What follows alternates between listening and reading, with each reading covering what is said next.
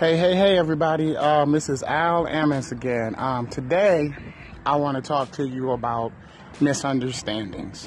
Um, what I mean by uh, talking to you about misunderstandings, um, sometimes in life, um, we tend, because I know I, I, do too sometimes, uh, we tend to misunderstand uh, situations or, you know, things that we're in and all that good stuff. And sometimes we tend to let it um, get to us in the you know in the short term and it affect us in the long term.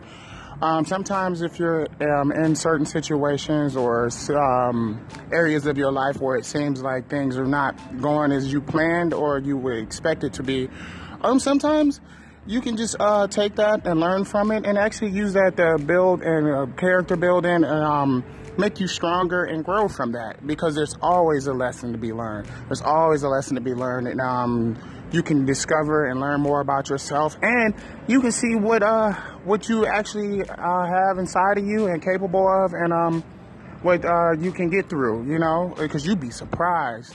You'd be surprised what you can get through. And um and in the long term when you look back you'd be like wow. Wow. Wow. That wasn't as bad as i thought you know? Um, sometimes you just have to put on a different pair of glasses.